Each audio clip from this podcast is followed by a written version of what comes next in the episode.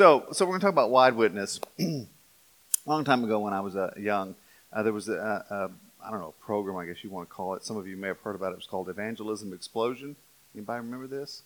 Uh, it was this kind of deal where you know you read and you study for a while, and then and then what they did was they led you to kind of write a script that you would use when you talked to people about Jesus, and then you went out in groups, you know, like two by two to different neighborhoods, and you would knock on people's doors, and you would ask them if they had a church, and if they didn't, you know, then you had this script you would go through, and and, and you know what you begin to pick up pretty quick going through this was that you know most of the time people that were willing to listen to you already had a church and people who didn't would cut you off partway through it and say no thank you. I'm not interested and close the door on you. And, and as we went through you know we, the, the success rate was I, I would say abysmally low uh, in doing that kind of thing and, and i started thinking about that and i thought well you know how do I feel about people that come and knock on my door and are trying to sell me stuff? Anybody? Does anybody like that?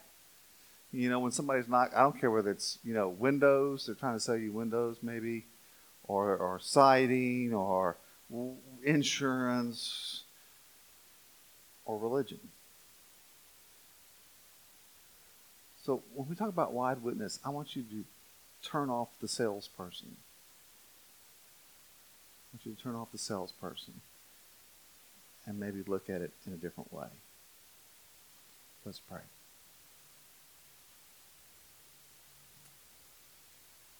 O oh Lord, let the words of my mouth, let the meditation of all of our hearts be acceptable in your sight. For you are our rock and our Redeemer. Amen. So as you read through Scripture, it, it becomes pretty quick that God does call us to have a witness to the world. I mean, uh, go back to Genesis here, right? I'll bless those who bless you. Whoever curses you, I'll curse. All peoples on the earth will be blessed through you. So we're, we're called to be a source or a sharing of God's blessing with the world. It's too small a thing for you to be my servant to restore the tribes of Jacob, bring back those of Israel I've kept. I will make you a light for the Gentiles that my salvation may reach the ends of the earth. A, a light and a bringer of salvation. And you hear that echoed in some of these passages Thomas used last week. You know, the salt of the earth. Salt has lost its saltiness. How can it be made salty again? Right? But you're called to be the salt of the earth to, to season it and flavor it. And again, the light of the world, reaching back even to Isaiah and echoing that. a town built on a hill can't be hidden. Neither do people light a lamp and put it under a bowl. Instead, they put it on a stand. It gives light to everyone in the house. This whole thing about giving light sharing blessing, bringing salvation. And, and, and listen, at the end of Matthew's gospel, the Great Commission, then Jesus came to them and said, All authority in heaven and on earth has been given to me. Therefore, go and make disciples of all nations, baptizing them in the name of the Father and of the Son and of the Holy Spirit, and teaching them to obey everything I've commanded you. And surely I am with you always to the very end of the age. Blessing, salvation, light, something that brings God's flavor to the world, God's light to the world, something that shares God with the world and, and helps people become disciples, followers of Christ. Nowhere in there does it say anything about, you know, I want you to go out and make these people come to your church. Right? This is about sharing blessing and light and salvation to the world. And when Ezekiel talks about the river of life going out from the temple, you know, he says, everywhere the river flows, everything will live. It's about carrying the life of God out in all places we go. Being a blessing in all the places we go. When we talk about this river being, you know, deep and wide, one of the things I said to you the first weekend when we were talking about this is that some of us naturally, it's easy for us to go deep. We kind of tend to like that. We like those spiritual practices, those things that take us deep in our faith. Some of us naturally like to go wide. You know, we like to be out there doing things for people and reaching out and doing mission projects and all that. But really, the, the imagery that is given us in Ezekiel is as the river goes out, not only does it become wider, it becomes deeper. Because as I said a few weeks ago, you know, when the when the water, you know, when, when the water's really shallow and it gets hot, it dries up, and pretty soon you're done. There's nothing there but rock. But if the water just becomes deep, it's not going wide. That's not a good thing either. This is a, this is the Frio River, one of my favorite places to hang out.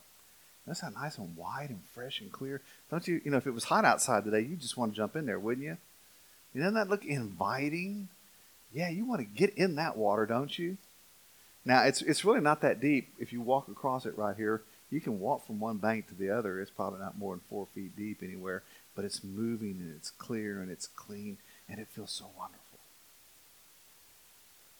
Now, do you feel the same way about this?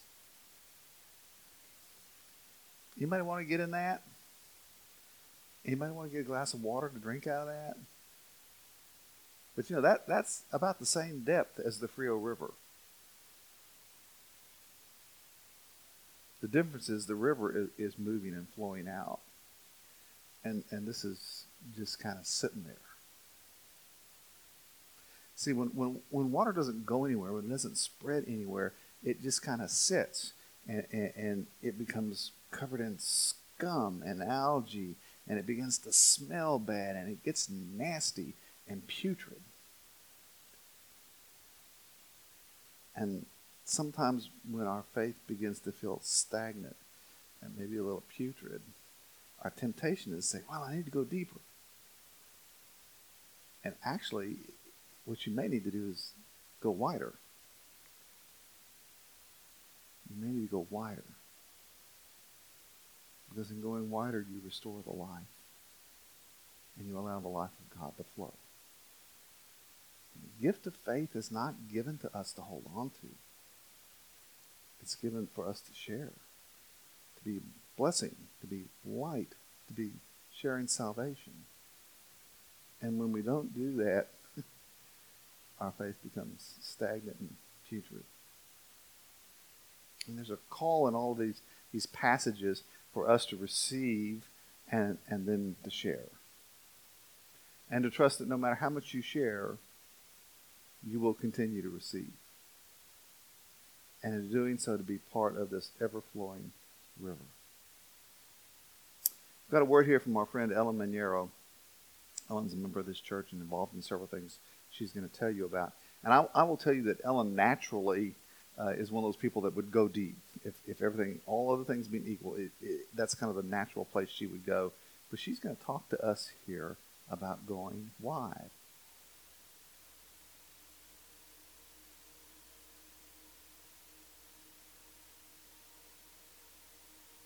You know, there are many practices that we can do to deepen our faith, but if we aren't then applying it to the world, um, then it's we're it's almost like we're hoarding it. we're, we're, keeping it to ourselves when we're really called to um, take that take that message, take that love, um, and share it with the world. I mean, I, I really think that God put us here to connect with each other, to connect with uh, Him and each other. And uh, so, if we're if we're reading the Bible and praying and doing all of that, and not being in community, not being in connection uh, with others, then um, there's you're missing something. I think.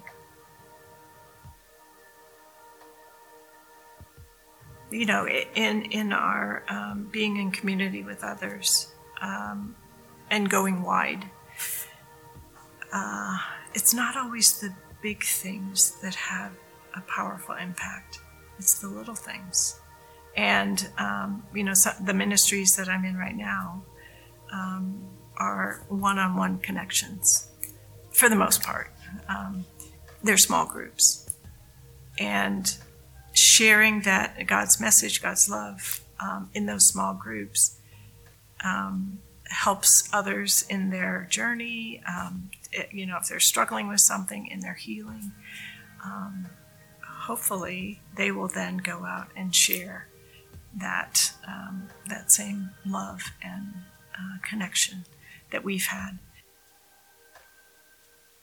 For someone who is feeling like they um, they're a little uh, nervous about about going wide um, and taking what they have um, to be curious and to be um, courageous and to step out and, um, you know, make a new connection, talk to somebody in church or, um, you know, give somebody a phone call. It, again, it's I think it's the little things that um, the small gestures that we do, the reaching out and um, connecting with others that um, baby steps, one step at a time.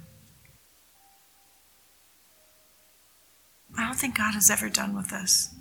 And so we need to keep at it. We need to keep um, keep finding new ways to experience God, to be really looking for God. I have come to a point in my journey where I expect God to show up every day, every place, uh, because God is everywhere. And so I really, um, you know, getting to the point where we're really seeing, wanting to see, and yearning to, to connect with God in everything.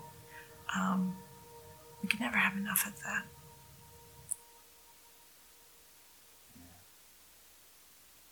Awesome word from her. And as I was listening to her, I kept, uh, in my mind, I was remembering Thomas shared with you a quote last week from Miriam Swanson. Uh, she was one of our speakers at New Room, where she said, Our holiness is, is not just something to be protected from the world, it's something we're called to share with the world. And Ellen talked about not hoarding, right? But, but rather sharing them out. Uh, and sometimes in big ways and sometimes in small ways uh, for that witness to go out. When uh, Jesus, in his last resurrection appearance with the disciples, uh, is instructing them, he says to them, uh, you know, when they're together for the last time, uh, they're asking him, Master, are you going to restore the kingdom to Israel now? Is this the time? And he told them, You don't get to know the time. Timing is the Father's business. What you'll get is the Holy Spirit. And when the Holy Spirit comes on you, you will be able to be my witnesses in Jerusalem and all over Judea and Samaria, even to the ends of the world. This is Eugene Peterson's uh, translation. Um, and, and, as I look at that, there's a couple things I want to point out to you. And one of the things she mentioned, which is expecting God to show up, it's it's the necessity of the Holy Spirit. Now, before you kind of go off the edge with that, I'm I'm not talking about you know falling down on the floor kind of stuff. Okay, I'm just talking about an awareness of the presence of God and cultivating that and asking that to be in you and and being connected with that. I love the way she said, "I just expect God to show up. I expect Him to be there." Because w- without God's presence with us, what what light are we? What light do we have to share? Without God's presence with us, what what taste or flavor of God do we have to share? Without God present with us, what salvation do we have to share? What hope do we have to share? Because what we are sharing is, is God Himself, the presence of God with us. I mean, kind of a reminds me of John uh, when Jesus is doing the, the vine and the branches, and he says, you know, uh, if you remain in me, I be, you bear much fruit, but uh, but apart from me, you can do nothing. And if you're not inviting God and the Spirit to be with us, you can do nothing. The other part of that is I want you to remember that what Jesus said is you're going to be my witness, which is one who gives evidence of something or who has personal knowledge of something. He doesn't say uh, you're going to be my theologians or you're going to be my philosophers, or, or you know, you're going to be the experts. Uh, he says you're going to be a witness. A witness is somebody who bears testimony to what they've experienced, what they've seen, what they've encountered. Now, that, that's what you're called to do is, is share who God is in your life. First Peter talks about giving a, a account of the hope, right? Always be prepared to give an answer to everyone who asks you to give the reason for the hope that you have, but do it with gentleness and respect. Because he knew his people were living in a very hostile time. So if you think about this, that, that we're supposed to ask God to be with us and then allow us to share with others who God is in our life. I want, I want to take you back then to this idea of sharing blessing and talk about this concept that we started last week out of Bless Austin. And incidentally, the website's there if you haven't been there and checked it out, I would encourage you to go there and check it out. Uh, this movement, the, the Bless movement, started when uh, folks began to realize that most of the time when people try to share their faith, they go in, they slip into a sales model. They try to, you know, it's it's you know have the elevator speech, right? Was that Mary Kay? I think that came up with that. You know, you should be able to get on the elevator and, and make a sale before you hit the ground. You know, and so you have these elevator speeches and all that. And and what they realized as they talked was that it's that's just a highly ineffectual way to share the faith because God's not asking you to make the sale. That's God's job. All God's asking you to do is share a witness of how God's been active in your life. And so they, they begin to think about how do you do that in a way that's authentic? And they put together this uh, acronym with BLESS, and you begin with prayer. This does not mean go next door to your neighbor and immediately pray for them to receive Jesus Christ because they're such terrible sinners, okay? Please don't do that. You may want to pray for them at home first and begin praying for them and lifting them up because your heart needs to be open to their heart if this is going to be authentic and real. Listen to them with care. I love Thomas uh, quoted that old that old saw we use a lot of times, which is, you know, people don't care how much you know until they know how much you care. And listen with care. Listen with care. In the partners in ministry training we do, uh, one of the things the author says, you know, when, when you find somebody who really listens to you, they either become your best friend or your spouse. Listen with care. And, and having, you know, pray for them, even if you're not with them, and listen to them, really listen to them with care, which means stop talking and listen sometimes. Some of us are bad about that. Uh, and then share meals together, eat together. Whether it's a, a full on meal, whether it's meeting them somewhere to grab a snack, taking them a plate of cookies, whatever it is but share table fellowship with them because it's one of the ways we bond with one another. And serve with love. As you come alongside people in life, everybody I know, as you come alongside them, they're facing challenges in life. I don't care who you are. I don't care how much money you have. I don't care how great your life has been. Everybody faces challenges in life. And everybody longs to have someone come alongside them when they're. I mean, it, it, it can be a challenge in their work situation. It can be a challenge uh, in their marriage, or they, you know they can have kids that are driving them crazy, or the kids can have parents that are driving them crazy. They can be having a hard time at school. It can be an illness. It can be a death in the family, or in the family's in-law, or whoever. I mean, all of those kind of places we run into those kinds of challenges. I had a conversation with somebody recently who was just telling me how hard it was to go to work because their job had become so dull and boring. But it paid them really well. And so the struggle was, oh, I hate doing this every day, but I like getting the paycheck. And how do I figure out what I should do with it? I mean, people face challenges all the time in life. And if you can come alongside and, and just be there and listen to them and, and serve them. You know, may, maybe you can help them. Maybe, maybe you can help, you know, get them to a medical appointment, or maybe you can help take care of something at their house so they don't have to do it. Well, it doesn't have to be a big thing, but just something that demonstrates to them the love of God. And then, having done that, there will be a point somewhere in there where you can offer to pray with someone they're going to this or going that, or they're had this long conversation with you about wrestling with stuff, and you can say, you know, I don't know the answer to that, but can I just, can we just pray about that? Now, I have I have an advantage over most of you. Most of the time when I'm around people, they know I'm a pastor, and they're not going to tell me no. It does happen once in a while. But I'll also tell you that, that in the years as I've been in the hospital with my wife, with various things, and, and we've had medical staff around us and all that. Anytime I've said, they don't know I'm a pastor, I'm just the husband, can we pray? I can tell you, I, it, it's hardly ever that someone says no. And I'm sometimes surprised by how many of them say yes. people long to have someone with them in that time.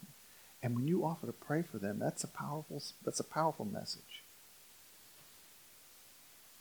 And I can't tell you how many times I've encountered someone struggling with something, even if I've, I've just run into them somewhere and they're wrestling with something and they're telling me about it, whatever. And at the end of it, I'll say, Can I pray with you about that?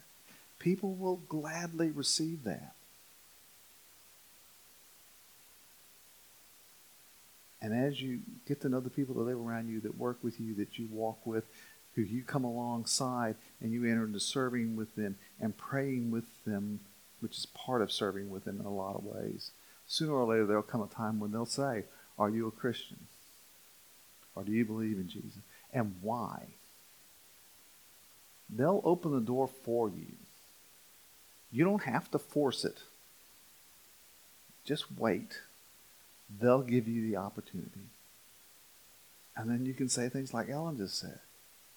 You know, when you reach this point in my life, God's come alongside you so many times that you just get to where you expect Him to show up.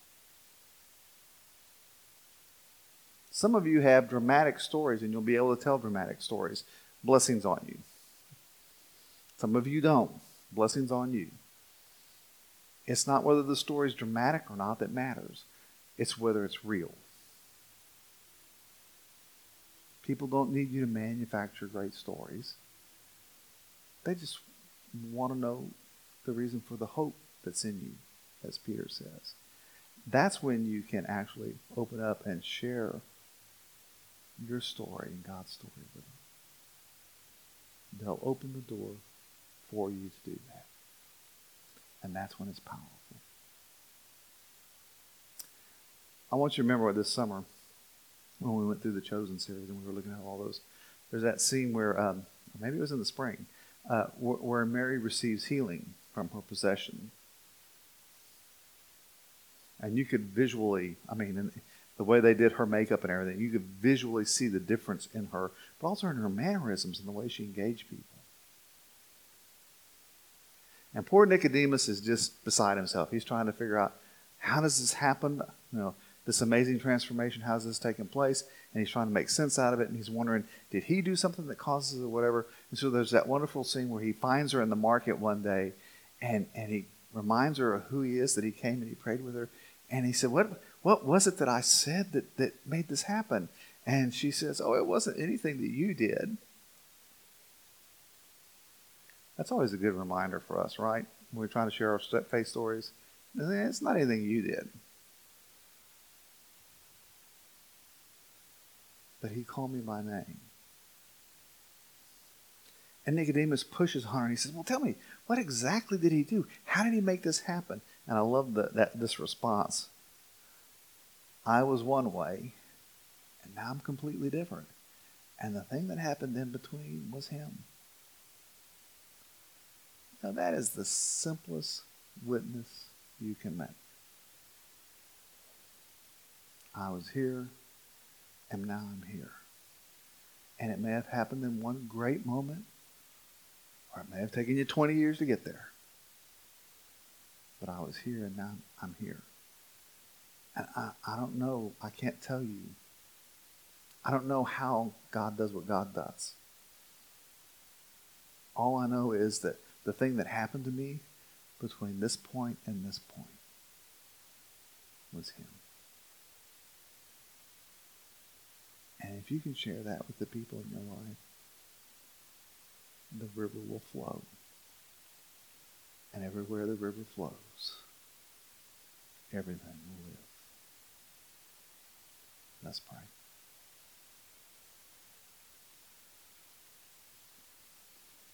Mighty God, we give you thanks that you include us in this great river of life that you are pouring out into the world.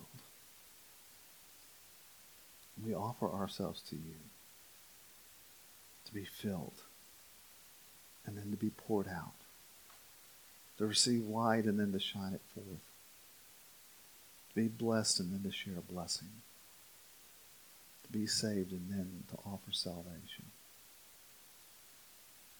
Thank you for allowing us to be part of this great witness you make. In the name of Jesus Christ. Amen. As we prepare to get communion, I'm, I'm going to remind you that as we talk about wide witness, that if you're looking at this altar behind me, This is World Communion Sunday. Uh, and so this altar is, is got bread and, and fabric and I don't know what all from all over the world on it as a way to remind us that that the salvation, the light, the blessing that Christ offers goes out into all the world. And when you gather tonight at this table, just know that your brothers and sisters around the world are, are doing the same on this weekend all around the world.